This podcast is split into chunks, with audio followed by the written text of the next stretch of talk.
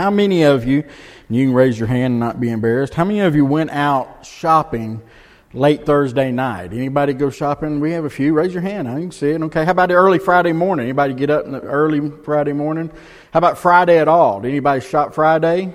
Saturday? Amen. Amen. I know for some of you it's a family tradition. It's gotten to be a family tradition for a lot of my family to get up and, and uh, go early and stay all day and shop, and, and they just love doing that. As for me, uh, no judgment, but uh, you couldn't pry me to go any of those places. If they were giving stuff away free, I could, wouldn't get up early to be able to go and see some of those places. But I, it's amazing to me that the irony that's right in front of our face that we don't see um, that takes place this past weekend. I mean, we, we move to the day after a national holiday where we celebrate all that we've been given to a holiday we've created built around getting more stuff.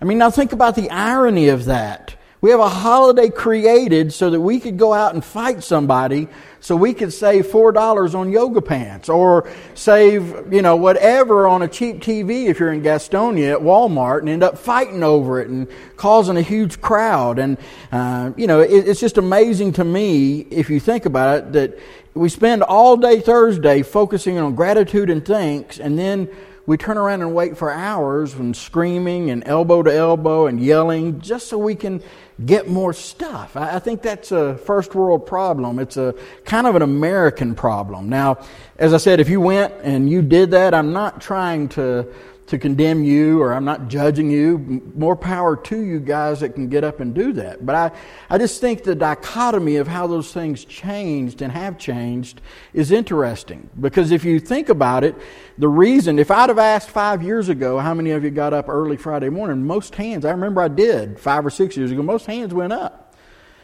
because there's a shift and it's continually shifting. 40 years ago, when the whole thing started about getting up and spending the night, it all started with Cabbage Patch dolls. You remember that? Cabbage Patch dolls were rare, uh, ugly little dolls that every girl had to have. And so, they, but they didn't make enough. And so people went on the day after Thanksgiving when they were getting shipments and they got there in the middle of the night or late at night and they camped out and put out tents and waited so they could be the first ones to get it. And, and back then, it, you looked at those people and you thought they're crazy, didn't you? I mean, it's just who in the world would get up and spend all night just to get a, a doll? But then, as time transitioned and stores began to open differently, it became a norm.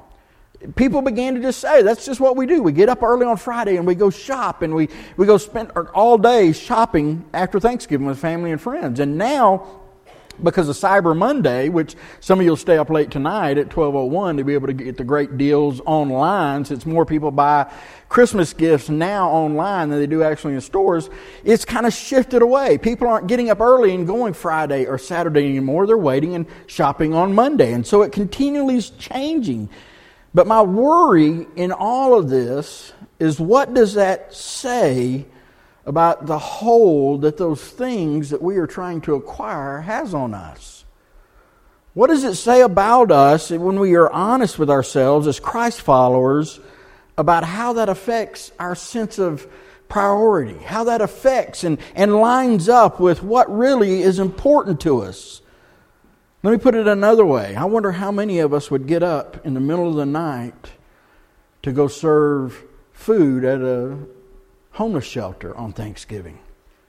What if you had to wait three hours to be able for your turn to serve? What if you had to stand in line for three hours before you even got to stand there and serve food? I wonder how many of us would be excited or willing to do that. Now, understand, I'm not judging. What I'm trying to say is we need to examine all of us our priorities because it's funny that the same people that'll go out and, and, elbow to elbow and they'll, they'll park at the farthest place in the mall and, and, hike in to get to a store as early as they can will come to church on Sunday and complain because they couldn't find a parking place close enough to church. I have actually had people tell me, we drove in the summer, we came to visit your church and we couldn't find a parking place after 15 minutes, so we just left. Or they'll come in and there'll be church be too crowded and they say, I can't find a seat. I'm just not going to stay. Those same people that elbow to elbow, they're not going to be denied, are going to get up there on Friday and Saturday. We'll say, Well, I don't have the energy, too tired to be able to get up and go to church on Sunday. Now, like I said, I'm not judging. It just makes you say, hmm, makes you think.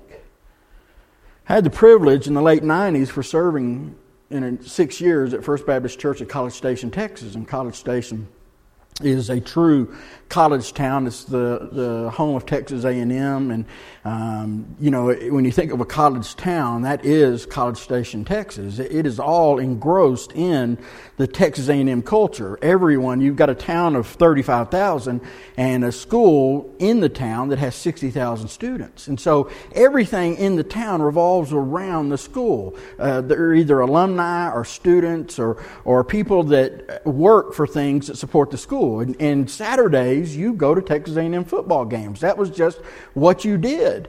And just to let you know, I'm, I'm kind of a little tired because if you didn't watch last night, Texas A&M won in their seventh overtime against LSU. It ended about one o'clock, the longest game in FBS history, five-hour game, uh, highest scoring game. So uh, back and forth, I, I was a little emotional and didn't know if I'd be able to get up. I thought about calling Blake, saying, "Listen, I can't, I can't make it in the morning." But Texas A&M is like that. And on Sunday, one of the traditions at Texas A&M, I've told you, is they're called the home of the 12th man. And that's because in the early 20th century, uh, the football team, because they required military service, they um, at times were, were low because guys would have to go do their National Guard service, even guys on the football team. And in one of the games that they were playing, they, several guys got hurt, and it looked like they only were going to have 11 guys to be able to play. And so the coach turned around and looked at one of the guys in the stands and said, at halftime, I need you to be ready to go in in case somebody gets hurt. And so the whole second half of the game, that guy stood over where the coach could see him, stood up the whole time so that the coach could call him out of the stands to come play if they needed him. And so that started the tradition of 12th man, that all the students at Texas A&M stand for all four quarters of the game. And if you're an alumni, you stand for all four quarters of the game. So for four hours, people come, 100,000 people will come and stand for four hours. Well, the late 90s was when worship was beginning to change and, and we were beginning to do courses and our worship leader at First Baptist Church was beginning to have people say, listen, we're going to stand while we sing because it is just a way to be able to honor God with our voices. And it's just a, a, a ounce of respect. Now, God's not interested, I've told you, in the posture as much as he is the condition of your heart. But by standing, he was trying to get them to be able to sing and get engaged more. Well, we had so many people complaining. Complaining, listen, I can't, he's making a stand, and we probably did 12 minutes of music. We had to stand for all 14 minutes of music. And these were the same people who on Saturday stood for four and a half hours for a football game. So, being the way that I am, I decided to bring it up at a sermon I preached. And there was outcry said, Pastor, it's not the same. I said, No, it's not. I said, One is worship, and you're taking your worship here when it should be here. We lose sight of what's really important. Now, I know you, some of you are saying, oh, Pastor, this is just none of your business. Why are you worried about what I do on, on Black Friday? Well, I don't. I don't care what you do, but I care about you. And part of my calling as the pastor of this church is to encourage and lead and challenge you and remind you and to make you think about where in your life the priority of God's kingdom falls. To make you wrestle with the idea of how we struggle against the things of this world, against the things of God. And so, as I prayed about this morning, I thought as we move from Thanksgiving to Christmas, I wanted us just to ask ourselves do we have the proper foundation? Do we have the right priorities to be able to move into the Christmas season and really get the most out of it? And so, what I want to do this morning is I'm going to take the verse I read earlier, which is probably one of the most well known verses in the Sermon on the Mount, and hopefully it can give us some clarity. And then I'm going to look at an Old Testament verse real quickly that I think may add some wisdom. So I want to go back and reread what I read earlier from Matthew chapter 6. And I'm just going to start down in verse 24, just one verse. For no one can serve two masters. Either he will hate the one and love the other, or he will be devoted to one and despise the other. For you cannot serve both God and money. Now, I've shared with you before that Paul and even Jesus in their teaching try to encourage Christians that the key to living the Christian life to, to, the fullest is to be able to find balance. The problem for many Christians and many churches is we're just not balanced. Spirit and truth. There are a lot of churches that'll focus more on truth than spirit. And so it, it becomes more like a seminar, more like a professor time. And then there's other churches that'll go more on spirit. And those churches are more emotionally involved. And, and what happens is when you move outside of that balance, one part misses it. We move between faith and action, faith and works, right? You got to find a balance. It's not all about works. It's not all about faith. Between grace and the law, we have, we have to find balance. Some people, they go so far in the extreme of grace that they don't even consider holiness and righteousness. And some people, they get so wrapped up in the law and legalism that they're just pouring guilt on their people. And so there's always this tension of balance for the Christian, but this is not one of those times. This is clearly one of those times where Jesus says it's an either or proposition. And there is no middle ground. There is no, I'm not going to make that choice or I'm not going to decide because by not deciding, you're deciding.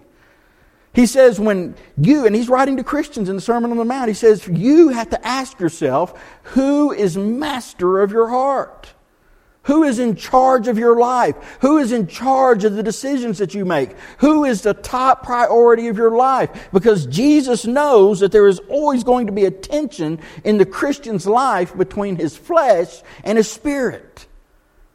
When we become a Christian, the Bible says the Holy Spirit comes to live inside of us and He takes control of every area of our life. But unfortunately, He comes to live inside a sinful fleshly body. And there are still desires and wants and things from our past that appeal to this fleshly body. And so there is always a tension until one day when we are all raptured or we all go to stand before the face of Jesus Christ and He gives us a new heavenly body, there'll no longer be a tension there. But until that time, while we dwell on this earth, there's a struggle. Paul talked about the struggle between the flesh and the spirit. They're battling each other over who is in charge. Who is in control of our bodies? And what he's saying here is he's saying it's only going to be one of two masters because God knows one of his greatest challenges is the area of stuff, the area of money. One of the greatest tensions is going to be that pursuit of things. Because God knows once we begin to challenge ourselves to make those things a priority, that becomes the master of our heart. And even if, as a Christian, if we want to say God's first, our actions show something differently. And so Jesus is trying to warn us here that you need to ask yourself who's most important in your life things, stuff, money, or God? Because it can't be both. Because they cannot exist on the same plane. There's not enough room on the throne of your heart for both of those things. It's why the Bible talks so much about money. Do you realize that Jesus in the four Gospels talks about money more than he does prayer? Now, when pastors bring up money in church, it gets real quiet. Let me just share with you this to give you some relief. God doesn't want or need your money. He doesn't want or need your money. He wants your heart. But He knows that He won't have your heart until you let go of everything else. And He knows that the hardest thing for man to let go of is stuff.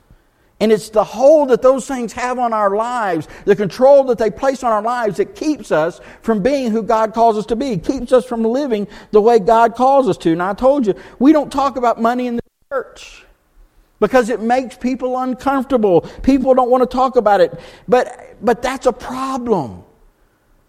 I believe we probably need to talk about it more and about its dangers because as we move as a culture and we begin to shift, we are seeing a more consumer driven culture than any time in our history.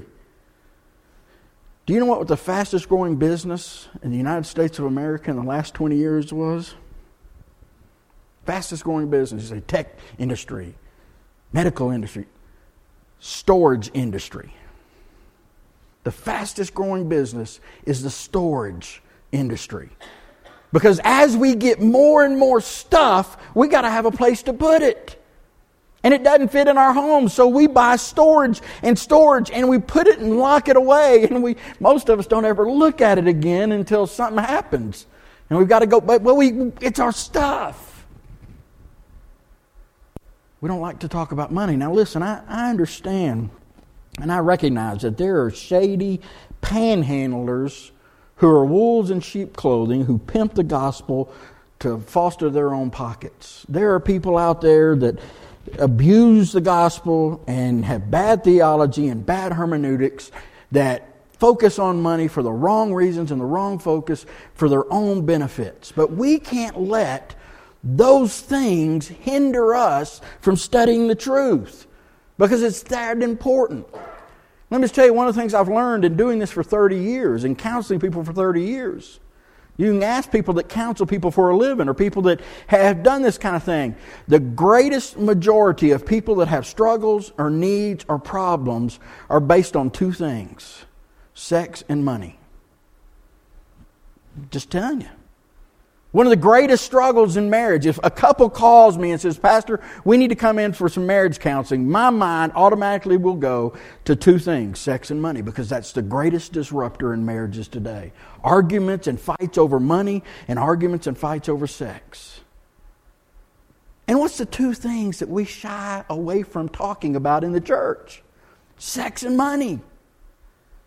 We don't talk about it enough. We shy away. We act like, well, we can't talk about it because anytime that we talk about sex and money, we already have preconditioned ideas. Pastor starts saying something about money, you say, oh, he just wants my money.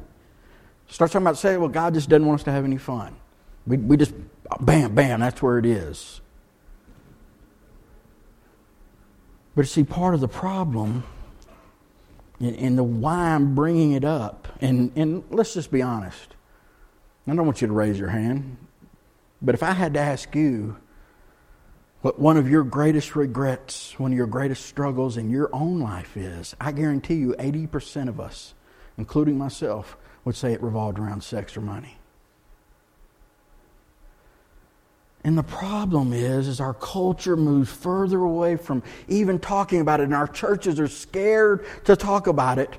All of the solutions to money and sex issues are found in this book. It can tell you how to have the best marriage. It can tell you how to, God created sex and He created it to be incredible and fun and how you can experience that. He talks about how we can manage our money to be able to find a blessing in our money. But we're so scared to talk about it because people might get mad or people might get offended that we just skip over it and we have a whole generation that's walking away. That's why Jesus brings it up in this teaching because He thinks it's important. Because to be honest with you, the key competition for control of your heart, devotion, your fellowship, your service is not the devil. It's your own sinful nature. It's ourselves. It's an internal struggle. And the question is not, is money most important or things most important? The question is, do I surrender myself and place my total dependence on God, or do I continue to place my hope in things? My whole devotion to things. That's what Jesus was saying in verse 24. You can't serve both, they're not compatible. And I discovered when you start talking about things, usually there are two extremes. When we start talking about stuff, money, and things of money, there are two extremes you have two groups of people. You have the consumers and you have the hoarders. Now I know we don't like to talk say hoarding anymore because the TV show it makes us all feel kind of icky or weird. Uh, but you, you instead of what we used to call them when I was little, or my parents used to call you tight, okay, real stingy with their money. You have the consumers and you have the hoarders, the, the tight people. And the consumers are the ones who their idea is, is that anytime I get stuff or I get money or I get, I'm going to automatically go and buy the things that I want. That's my first impression. I get money. I, $100 is coming in. I know before the $100 comes in where I'm going to spend it because I've been waiting to buy this thing for my house or this car or, or this decoration or this vacation or whatever it is. Those are consumers. They don't even let the money come in before it's already flowing out. And that's on one extreme. On the other extreme, you have the, the tight people, the hoarders. They don't ever let go of it. It comes in and, and it stays in. They're the ones that, you know, you're sitting at a restaurant and you see them trying to figure out how little they can give of a tip and still walk away with it because it, it doesn't go out of their hands. Now, the problem, and the funny thing is, just think about it. What I found is most of the time in marriages, a hoarder will marry a consumer. We like to call them savers and spenders, right? That sounds a little better. I'm a saver, I'm a spender. And can you imagine what a marriage is like if they're both savers or they're both spenders? And so usually it's, and so there's a tension already in that marriage. Over what? Money, stuff. But the problem is, both of those cases, both of those extremes are wrong and sinful. Because you see, what happens is, as you get moved to those areas, you become the center of your life, and what you want becomes the focus instead of what God wants. Because it all becomes about your stuff. If it's a, it's a consumer, it's about the things that you buy. If it's a hoarder, it's about how much you've saved. And you see, when that's your focus, did you see who gets left out? God. If all you're ever doing is getting it and spending and getting it and spending, where does God come into that equation? If all you're ever doing is sitting on it and hoarding it, then where is God in that equation? Serving God and ministering through God. And what happens with those two extremes is those people begin to worship those things, and that means of being able to extend their finances. And it all revolves around that nasty word we talked about a couple of weeks ago greed. Chuck Swindoll, the pastor, defines greed as the assumption that it's all for my consumption. That's a great definition. Because you need to understand you can be poor and be greedy. You can be rich and you can be greedy. It's that idea that it's mine, it's mine, it's mine. The problem is when we have those focuses, God has no place in our heart. We can say God's the most important thing in my life. We can say God's in charge of everything. But in reality, you've moved him to the back. And all God becomes then is plan B for when everything falls apart, right? We don't worry about God as long as we're storing it up until it disappears. We don't worry about God as long as it's coming and going until it stops coming. then we say, God, what am I supposed to do? God said, Why are you coming to me now? Why didn't you come to me before? Why are you coming to me now to try to bail you out? To try to help you in this situation? Because you see, if God would have been the one who was on the throne all along, you'd have never have gotten into those situations because you'd have never allowed your worship to lose focus of God and begin to go to those two areas. You know, breaking the power of greed can be tough. Jesus says it's hard. It's not, it's not a one time decision. It's not a prayer. It's not something you can walk out of here and say, okay, I'm going to break the curse of greed over my life or speak it to somebody. It has to be practiced and lived and walked out. It has to be something that we put into our life every day and make it a part of my life. You need to understand God knows that if He can have your checkbook, and if He can have your money and He can have your stuff, He can have your heart. let me show you something real quickly from the passage that's listed in your order. And I want you to stay with me. This is from Numbers chapter 11. And a friend of mine showed me this this summer. I'd never seen it because let's just be honest. When you're reading through the Bible and you get to the book of Numbers, you're about to pass out. Okay, you, you, I know if you read through the Bible in a year, you get go into it Genesis, you know, Genesis, Leviticus, Numbers, Deuteronomy, and you're you're just wore out by the time you come to Numbers and Deuteronomy. You're just it, it, it paces on you, and so most of us just kind of breeze through it. And I had never seen this before until he mentioned it because we were talking about consumerism. And, and what's happening in Numbers chapter 11 is the children of God have been delivered from Egypt. Moses has saved them out of bondage, saved them out of slavery. They are moving to the promised land. He's already killed Pharaoh and Pharaoh's army. And they are moving towards the promised land. And as they move, God is providing manna from heaven. He's providing everything that they need. But there is a group of people that feel like that's not enough. God's not doing enough.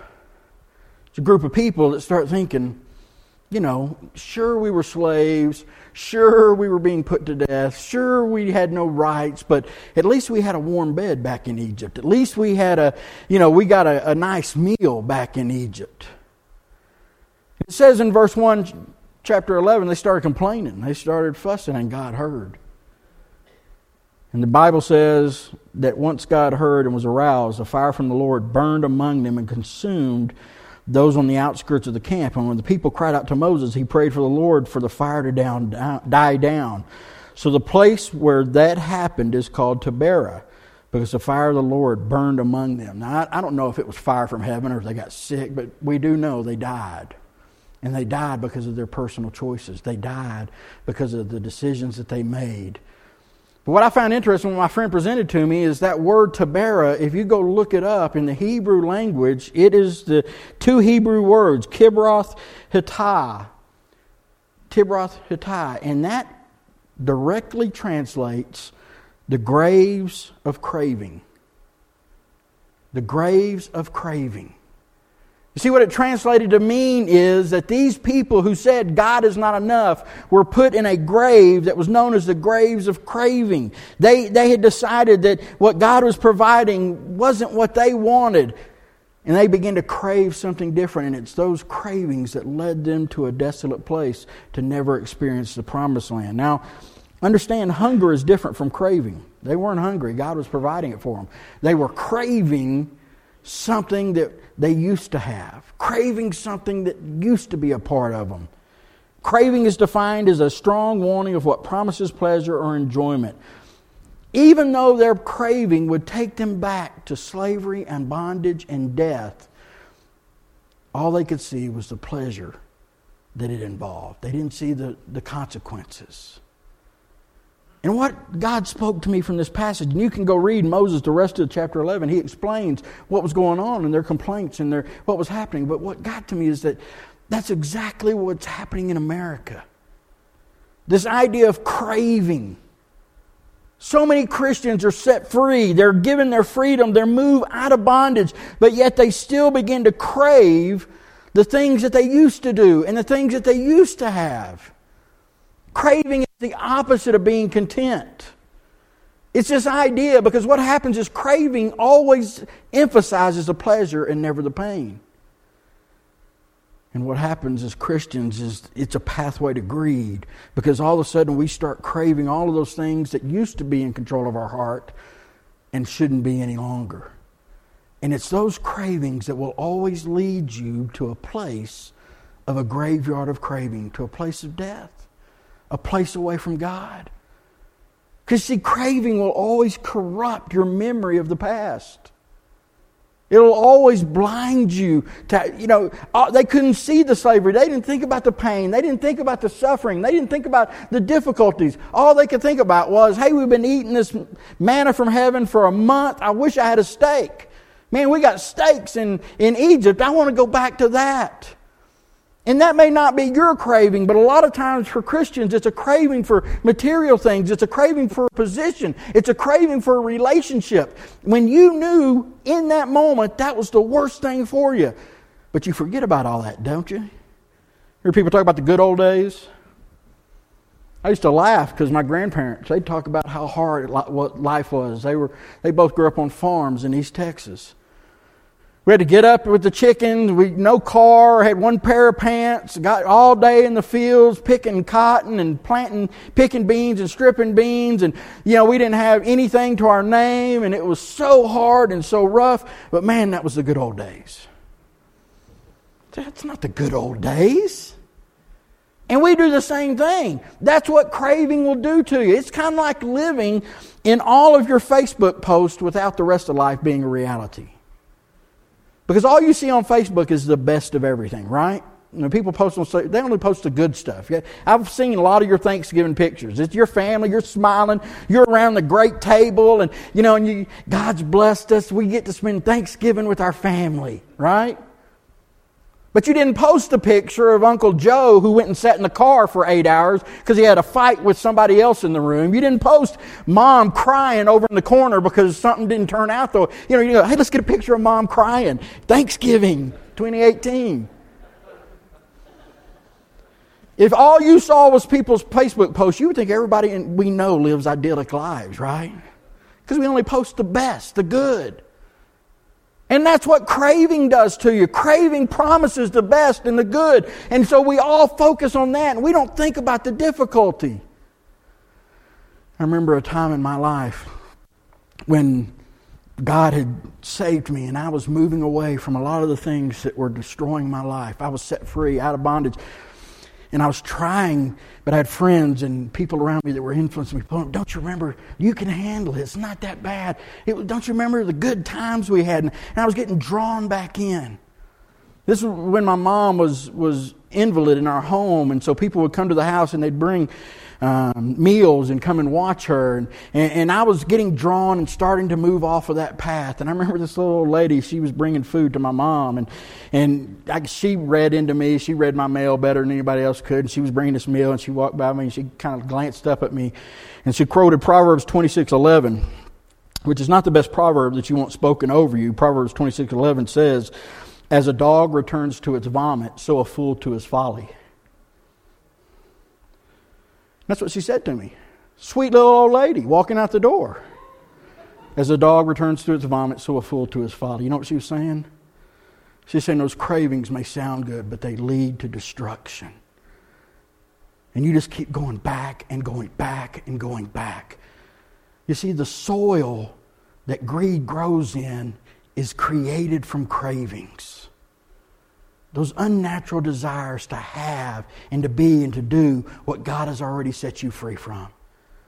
So, some of you this morning, you have embraced putting God first. And you felt that freedom.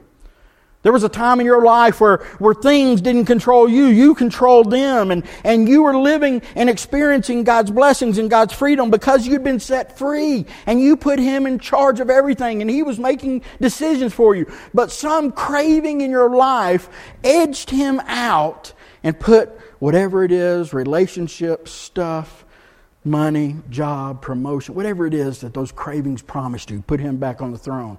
I'm telling you this morning that that path will always lead to a grave of craving, to bear a destruction. So, how do you break it? Let me end. It's easy. How do you break it? What does Jesus say?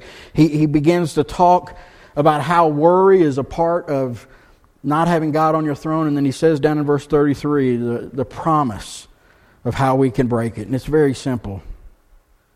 Seek first his kingdom and his righteousness, and all these things will be given unto you. Seek first. Seek first God. Put God first in your life, your first priority. Seek his kingdom, what he wants in your life. Before you make any decision, ask, God, what do you want from me? Seek His righteousness. You know what His righteousness is? It's taking this book and applying it. When you learn something, you say, I'm going to apply it. And what does He say happens when you do that? All these things will be given unto you. What are these things? It's all of those things that you used to put in control of your heart, but now they're prioritized. See, money's not bad in and of itself. It's what we do with money. Stuff is not bad in and of itself. It's what we do with it. It's where it falls in our priority list. But what Jesus says is if you'll put me first, if you'll seek me, if you'll apply this word, then I'll add all of those other things that you used to think were important. I'll take care of you. But now, instead of them controlling you from the top down, you control them through Jesus Christ. What a promise. See, we've got it backwards.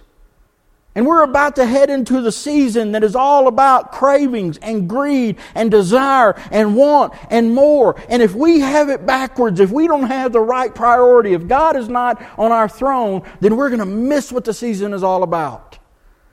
You can come next week and sing Christmas carols, and you can be here Christmas Eve and do communion and feel all warm and fuzzy about Christmas, but you're going to walk away missing the miracle that brings life change. Let me end with giving you something practical. I like to always say, here's how you can practice this, because that's put God first. That, that sounds so out there. Charles Wesley, who was the founder of Methodism, and John Wesley, his brother, they taught a principle in the Methodist Church, and it's still taught today. Three steps gain all you can, give all you can, and save all you can. But I like when Andy Stanley, who's the pastor of North Point Church, he changed it around a little, and it's one of their foundation points for putting Christ first in your life. And it's real simple give, save, live. What they practice, what they encourage people to do is the first that you get, whatever it is, you give. You give out of it. You give from it. Now, in Baptist churches that teach tithing, they say, well, it's 10%. I don't believe in that. Because one week it may be 5%, it may be 2%, and the next week it may be 25%. Because it's not a matter of how much. We get so locked in. God's not up in heaven looking at the gross and the net and saying, You owe me this. What God's doing is looking at your heart and saying, It doesn't matter what you wrote on the check because your heart's not mine. And so the first thing that you can do is you can begin to put into practice that before you do anything else, when you receive, you give it. And it doesn't have to be to the church. If the Holy Spirit tells you, I think church people and members of church are responsible for helping the ministry of the church, but I'll never put that guilt on you. I want the Holy Spirit to tell you. And, and let me tell you something, He has shown up. Somebody asked me, you know, what principles did you use? Our giving went up almost 40% in two years. Said, what principles did you get, Holy Spirit? I didn't preach on money one time. Not that that's bad either. All I said is give according to what the Holy Spirit says, and He will give you joy in your heart. And you listened, and people give. When you begin to pray, let me tell you, you know what that does? That breaks the power of that stuff having control over you. You take control over it then. You say, well, Pastor, I can't live on 10% giving it away. Then start with two or one. Ask the Holy Spirit.